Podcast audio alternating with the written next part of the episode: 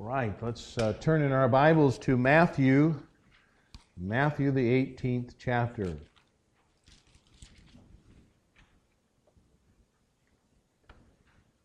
We're going to begin our study in the book of Matthew 18, uh, continuing our study in this wonderful gospel. And our message this morning is Resolving Issues in the Local Church, Part 1. Uh, I know whenever you see part one, you say, there must be a part two. Uh, so that's certainly true. We're going to take this entire chapter here, but uh, and kind of divide it at least two parts. Maybe the Lord uh, will have us divide it into three. I'm not sure, but uh, we'll uh, uh, we'll at least this particular title this morning revol- uh, resolving issues in the local church, part one. And uh, in Matthew 18, we see Jesus' disciples come to him with a question which he not only answered, but then used to discuss other necessary truths. And we would probably call this a teachable moment. Uh, you know, sometimes uh, your children or someone might ask you a question, and you say, Well, this is just a good time to teach them something here. That's a good question. And so Jesus is going to use this as a teachable moment. And this morning we'll take a little different approach to this chapter than we have other chapters thus far. Uh, the key verses in this chapter are verses 15 through 20. The key verses are verses 15 through 20, and we're going to read them, but we're not really going to talk about them much this morning. But we'll give you the uh, key part of this, and then we'll look at the uh, some other things in this particular chapter. So let's look at verses 15 through 20 first of all, and then we'll get into the message. It says there, Moreover, if thy brother should trespass against thee, go and tell him his fault between thee and him alone. If he shall hear thee, thou hast gained thy brother. But if he will not hear thee, then take with thee one or two more that in the mouth of two or three witnesses every word may be established. And if he shall neglect to hear them, tell it unto the church. But if he neglect to hear the church, let him be unto thee as a heathen man and a publican.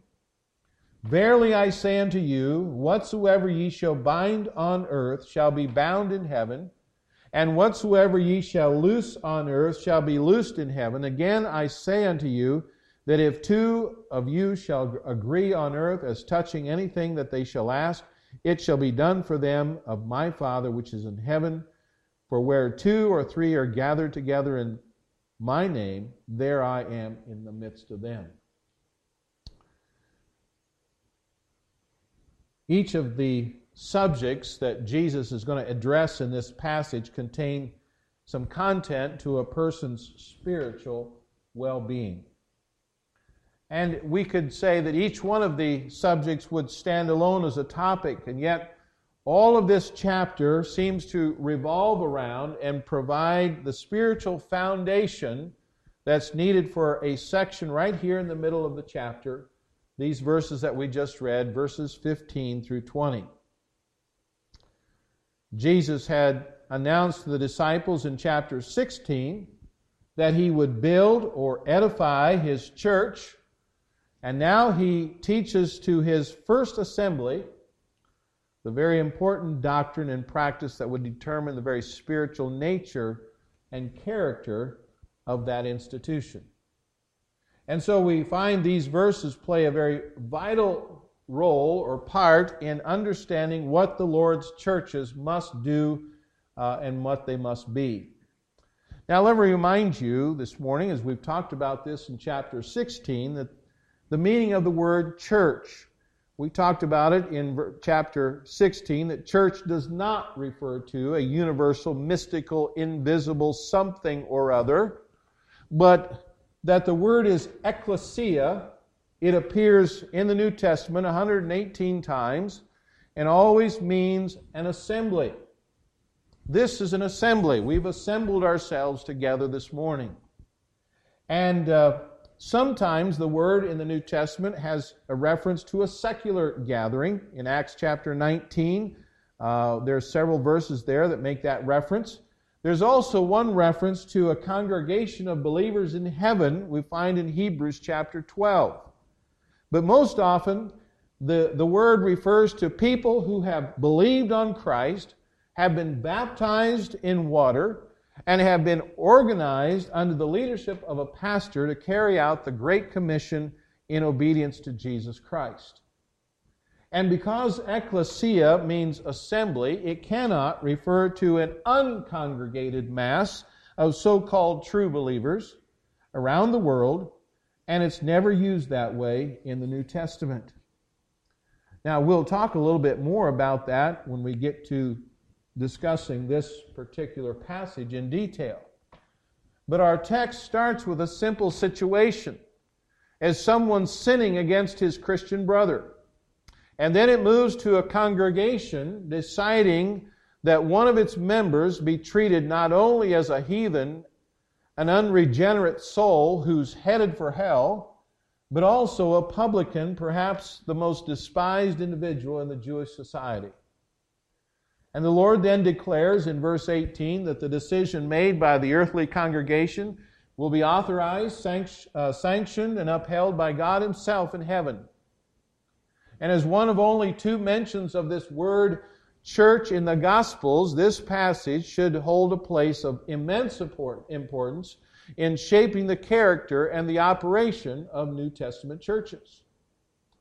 Now, Bible believing Baptists have considered verses 15 to 17 to be one of the key passages on separation, the doctrine of practical sanctification and holiness that protects the purity of God's people and the Christian faith. And as, a, as important as the instruction of this passage is, only a small minority of American churches actually practice what it teaches.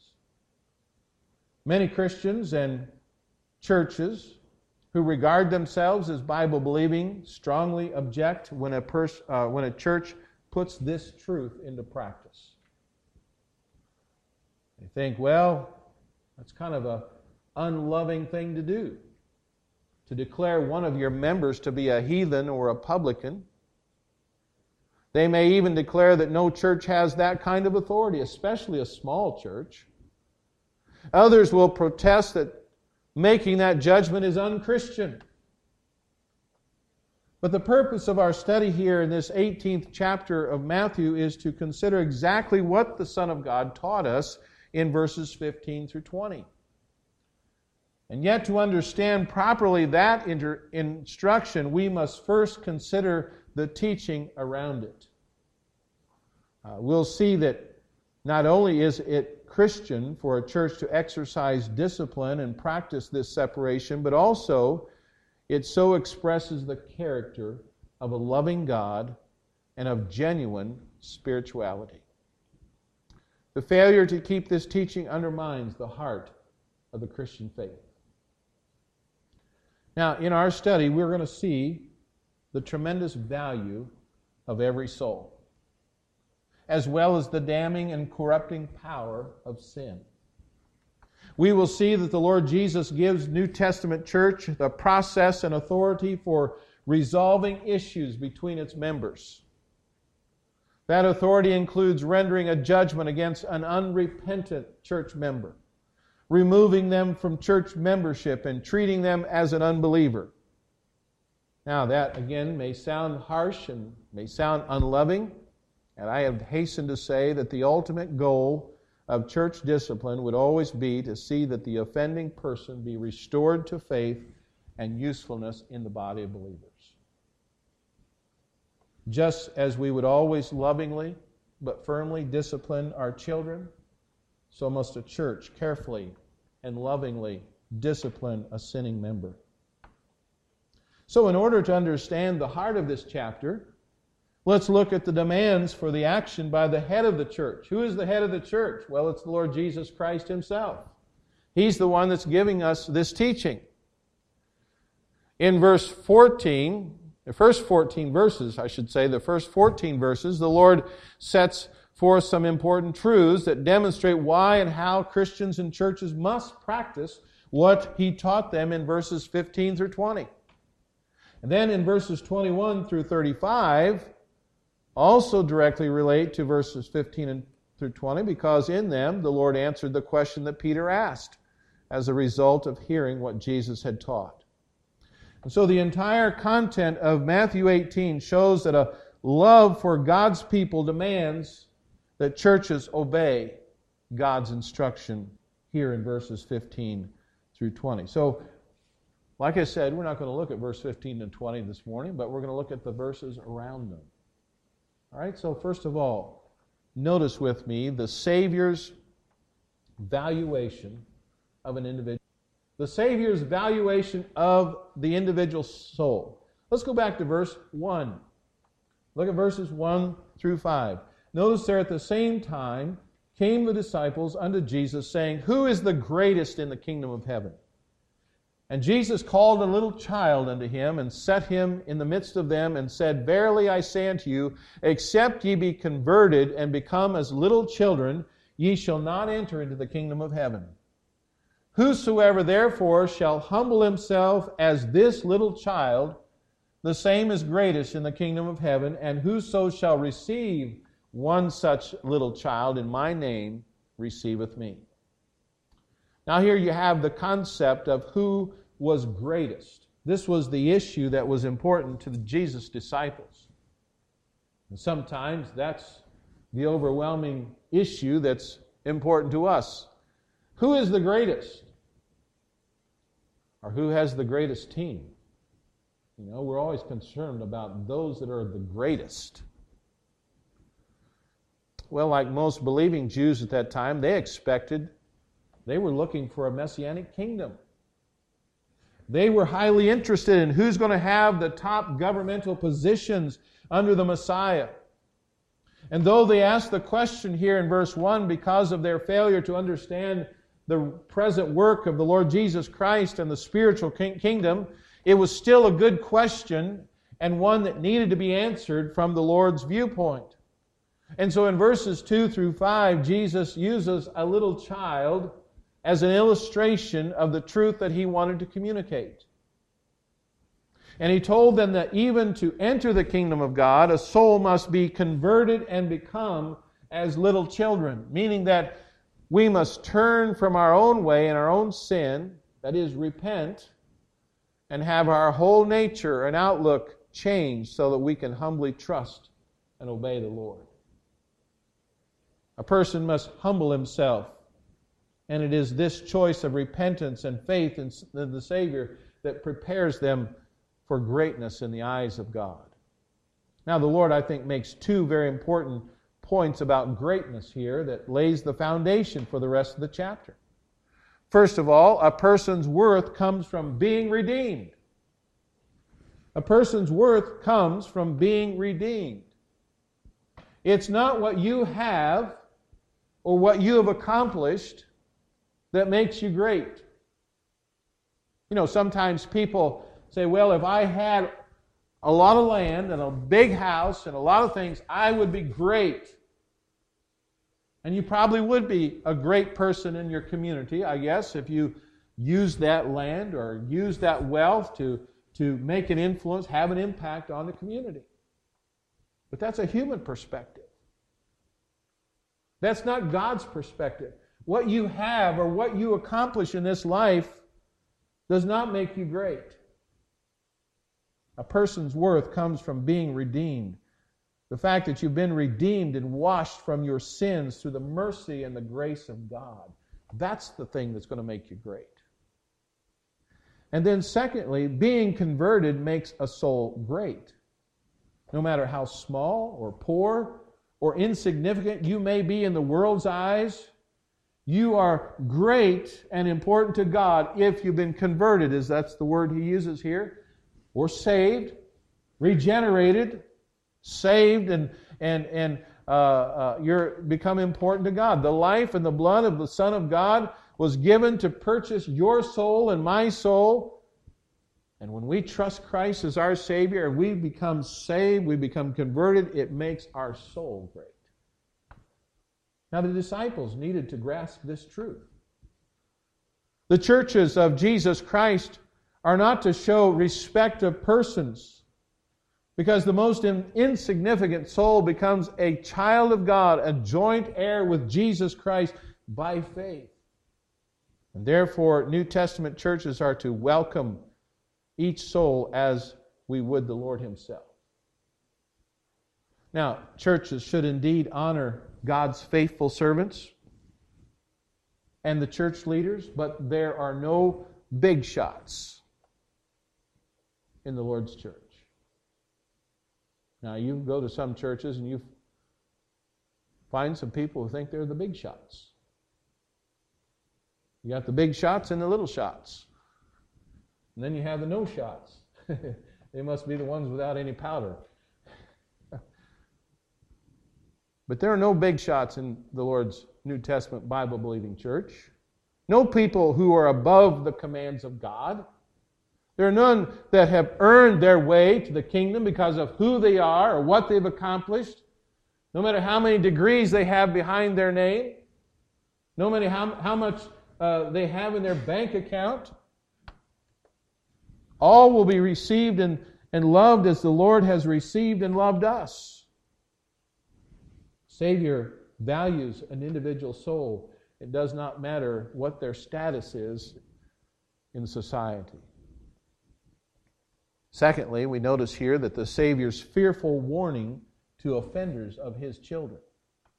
You see in verse 6 here, but whoso shall offend one of these little ones which believe in me, it were better for him that a millstone were hanged about his neck and he were drowned in the depth of the sea. Now, you probably notice I'm not making a strong emphasis this morning upon a ministry to children. Although I do believe in ministries to children.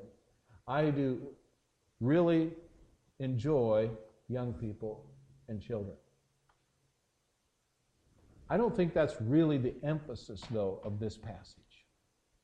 I know it's often preached, this passage is used. And there's nothing wrong with having a ministry to young children. I, I was a child when I got saved. I'm thankful for Vacation Bible School. I'm thankful for Sunday school where I grew up and learning the Bible stories and learning what it means to love the Lord Jesus Christ. I don't think that's really the strong emphasis here, although it is something that could be applied. And so the Lord illustrates this verse here and the point he's making about using a little child as an illustration. And he references it four times in verses 2 through 5. But he makes a very important clarifying change in verse 6. He says, One of these little ones which believe in me. And though the Lord certainly would warn us that we should be fearful of doing any harm to children, the warning here applies to the children of God. Souls that are saved and born again. No matter how insignificant they may seem to others. The Lord Jesus here warns against offending and putting a spiritual stumbling block in the way of Christians, most probably those who are newly saved. We need to be careful that those who are newly saved, that we're not putting a stumbling block in their way. To offend someone would be to in, entirely or influence them to sin by what we say or to do. Because God's people were bought with such a great price and were so precious to Him, we dare not do anything to turn one of them out of the path of righteousness, no matter how insignificant they are in the world's eyes. And so, to make His disciples understand this, the Lord used as a warning the picture of tying a millstone around the neck. Now, the millstone was that great big stone that was used to, to uh, mill the grain. And this is a very graphic picture he uses. One of these large stones would be used to grind grain, and if it was tied around the neck and dropped, probably break the person's neck and drag that person to the bottom of the sea and cause certain death. Now, that's a very vivid illustration that the Lord Jesus uses here with a child on his lap. Such a death would be better than having our actions cause a Christian to stumble. But how many times do we think about that? Offenses are going to happen in a sinful world, but Jesus utters a dire warning to those who are responsible for offending his saints. And this is why we are each responsible to pursue restoration of fellowship, to confront wrongs, and to take the matter to the church when a soul refuses to repent. If we do not do this, God will, will deal with us. Then, thirdly, we see the Savior's illustration of the need to deal with our sin. The illustration of the need to deal with sin. Verse 7 says, Woe unto the world because of offenses. For it must needs be that offenses come. But woe to that man who by the offenses cometh, by whom the offense cometh. Wherefore, if thy hand or thy foot offend thee, cut them off and cast them from thee. It is better for thee to enter into life halt or maimed rather than having two hands or two feet to be cast into everlasting fire. And if thine eye offend thee, pluck it out and cast it from thee. It is better for thee to enter into life with one eye rather than having two eyes to be cast into hellfire. Now, the stumbling blocks that we put in front of others, which cause them to reject Christ and right doctrine, and cause them not to live the life uh, uh of, G- of service to Jesus Christ, usually come because we tolerate sin in our lives. Stumbling blocks, things that get in the way. We may insult people with our selfish, inconsiderate, arrogant speech. We may be unkind or dishonest or unclean or lustful or impatient or angry or worldly while new Christians are watching us. Those are stumbling blocks. And many times faithful servants are hurt. Some become disillusioned or they're turned away by our sin. And yes, we fail. We do sin. But if we're excusing that sin, if we're not uh, uh, if we disregard the impact it has on others, our sin is multiplied in its wickedness in the Lord's eyes. We should avoid destroying the faith and purity of others, other professing Christians. Now, the Lord here uses what we call a hyperbolic, hyperbolic illustration, a hyperbole. And he uses this hyperbole which is an exaggeration or a figure of speech not intended really to be taken literally, but uh, he uses that to really show us the seriousness of sin. We all have our hands and we, our feet and our eyes, and we know that the hands and the feet and the eyes are those things that usually cause us to sin. The hands to do things, the feet to take his place, and the eyes to see things that we should not be seeing. But to cut them off or gouge them out really doesn't even produce sanctification. Just because a person would take this literally and say, well, my hand has caused me to sin, I'll cut it off, does not sanctify that person. What we really need is repentance. We need a change of heart. We need to deal severely with our guilt and seek to put away the temptation by removing the provisions for and the enticements to the sin. A careless attitude towards sin will cause damnation of ours and others' souls.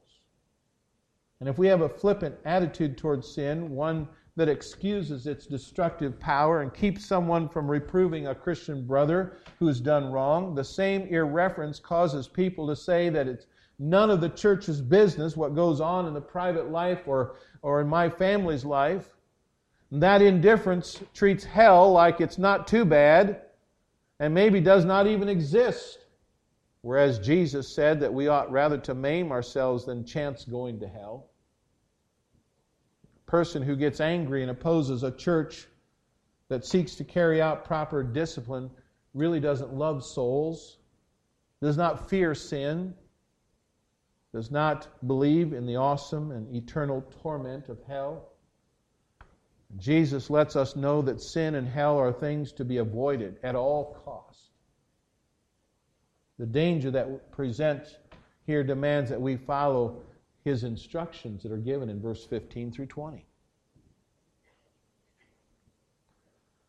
Then, as we continue on here, the Savior's warning against despising individual souls in verse 10 and 11. He says, Take heed. Take heed that ye despise not one of these little ones.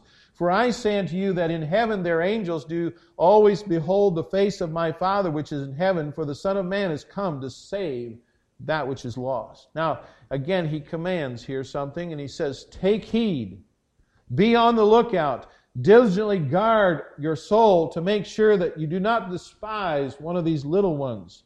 Again, which little ones? Now, we're not to think down upon or think little of or disdain anyone. It's not just children he's talking about, it's anyone who seemingly is insignificant as far as the world is concerned. We're not to think down of them and make them uh, uh, belittle them. They may not be pretty. They may not have money. They may have not much influence in this world. Or they may not have an impressive education, but they have the attention of the angels. The ministering spirits who report to God, they have their attention. Angels, in contrast to demons, that is, seek to assist us in doing right, helping us to turn from evil and unbelief. What a loathsome, loathsome thing it is for angels to be hindered in their work by a professing child of God.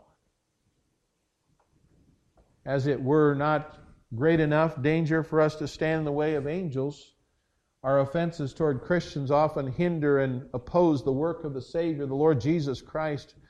We find in other passages it's clear that these same words refer to the salvation of souls from hell. But here in this context, it seems to refer to the complete work of salvation, including not only salvation, but sanctification in the lives of new converts. And churches and individual Christians are commanded here to help the Lord Jesus in a great work as part of the great commission He's given to us. But if we stand in the way of that work, we cause Christians to stumble. We allow them to go unreproved down a sinful path. Or by opposing church discipline, we stand against Jesus Christ Himself. And the Savior demands that we value each Christian as He does. We assist him in his work of saving and sanctifying from the corruption of the world, the flesh, and the devil. And then, as we move on through the first part of this chapter, the Savior's illustration of his concern for individual souls. Verse 12 says, How think ye? If a man have a hundred sheep, and one of them be gone astray, doth he not leave the ninety and nine, and goeth into the mountains, and seeketh that which is gone astray? And if so be that you find him, verily I say unto you, he rejoiceth more of that sheep than of the ninety and nine which went not astray. Even so, it is not the will of the Father which is in heaven that one of these little ones should perish. The Lord Jesus is the great shepherd, the head of every New Testament Bible believing church, and he was speaking to people who were familiar with shepherds and their sheep his listeners would understand the diligent shepherd who would leave 99 sheep in his flock and he'd go out and rescue and regain only one sheep who was lost because each one was important. And if a shepherd brought that lost sheep back unharmed, he would take great joy in that sheep, more than the 99 who stayed safely in the fold. And Jesus says the shepherd's joy was like the joy that God has when one of his sheep has wandered out of the fold of a church.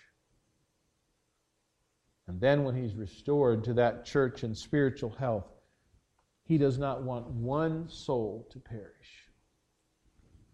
Certainly, the same care for individual souls ought to be manifested by members of a Bible believing church. We receive souls into church membership on the basis of their profession of faith and their baptism. It's our responsibility, it's our duty to instruct them so they will obey all things whatsoever He has commanded us.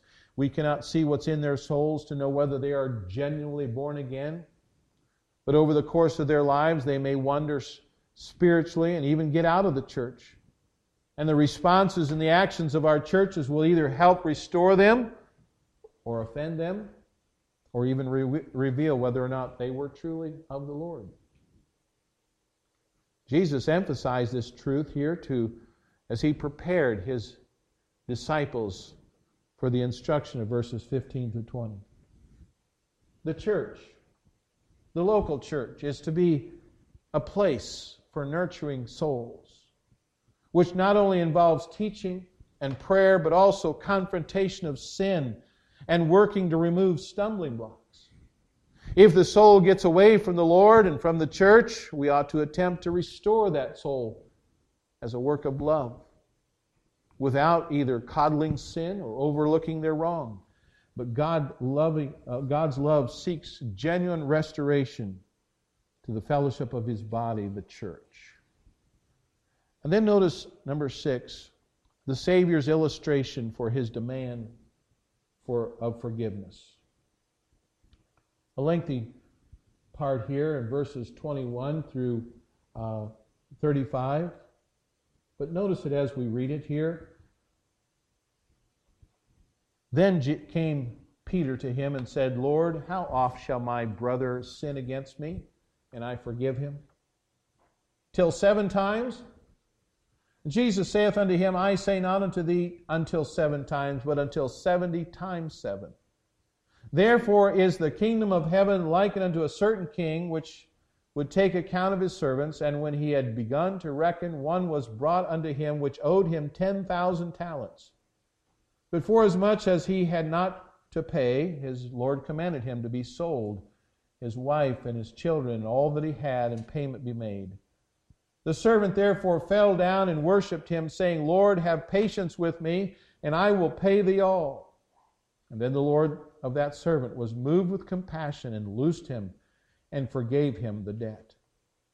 But the same servant went out and found one of his fellow servants which owed him a hundred pence. And he laid hands on him and took him by the throat, saying, Pay me that thou owest.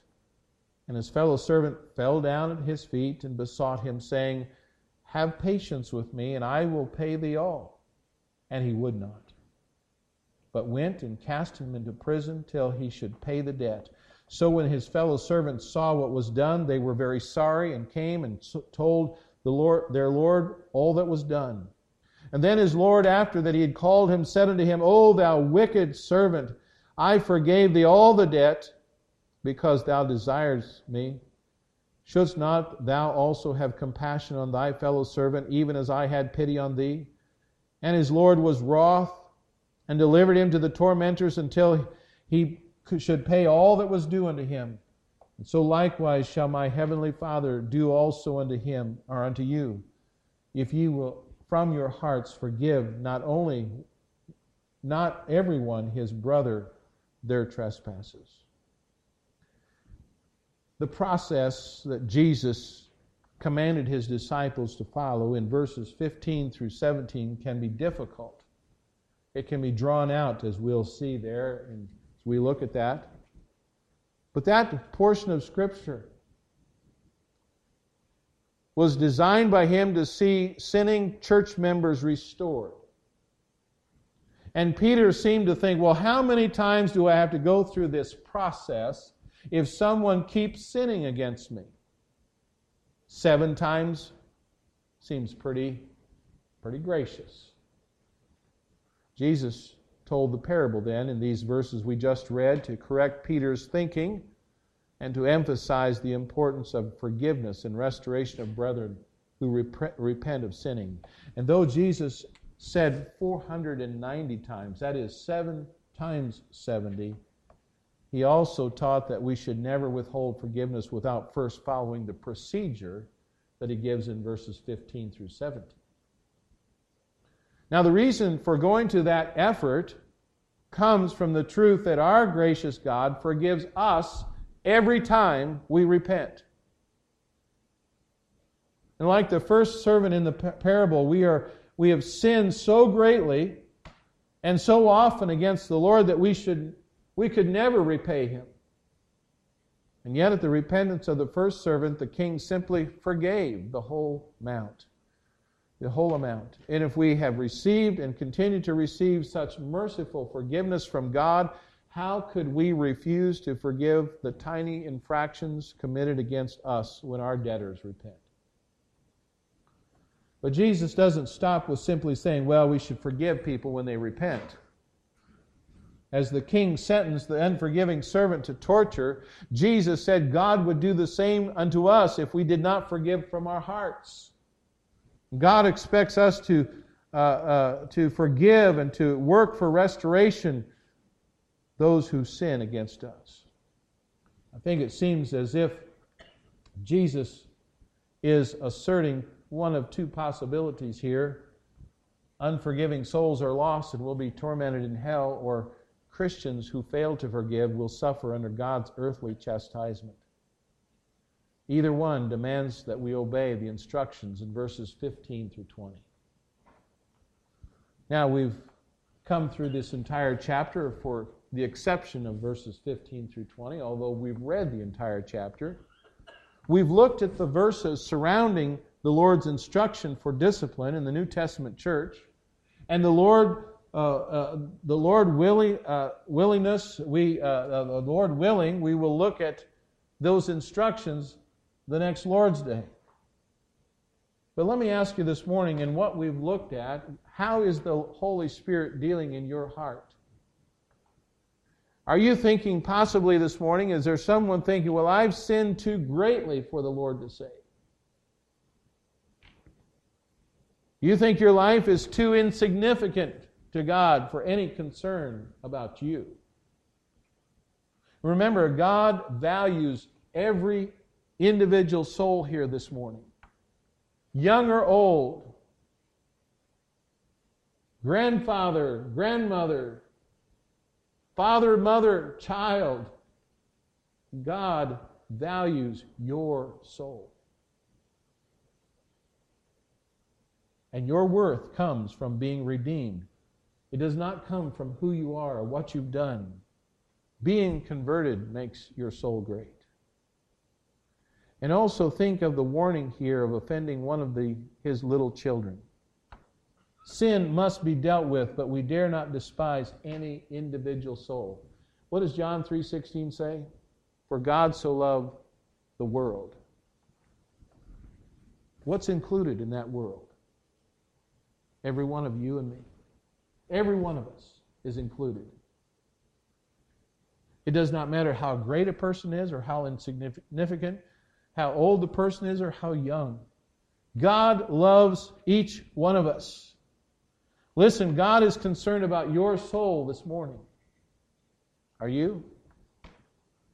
There's no sin too great for God not to forgive you if you humbly come to Him and believe in Him and receive His free gift of salvation. And, Christian, those of you, and probably most of us here this morning, know that we've been redeemed and that we've been forgiven, and we're rejoicing in that. But do we have a spirit of concern and forgiveness to others? And I trust, as we've just even looked at the surrounding verses to the crucial pas- uh, passage here that God would help us to take heed to His instruction to us this morning. God loves each one of us. God wants us to live for Him. And these are instructions to a local New Testament Bible believing church.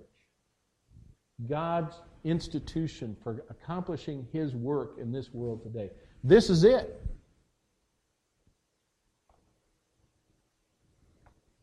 And we must realize that there cannot be partiality or respect of persons, but there must be a concern for every individual soul.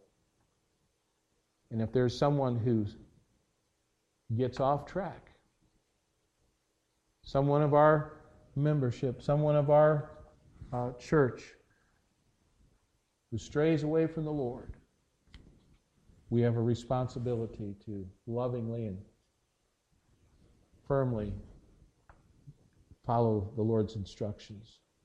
Well, Lord willing, we'll look at those instructions next Sunday.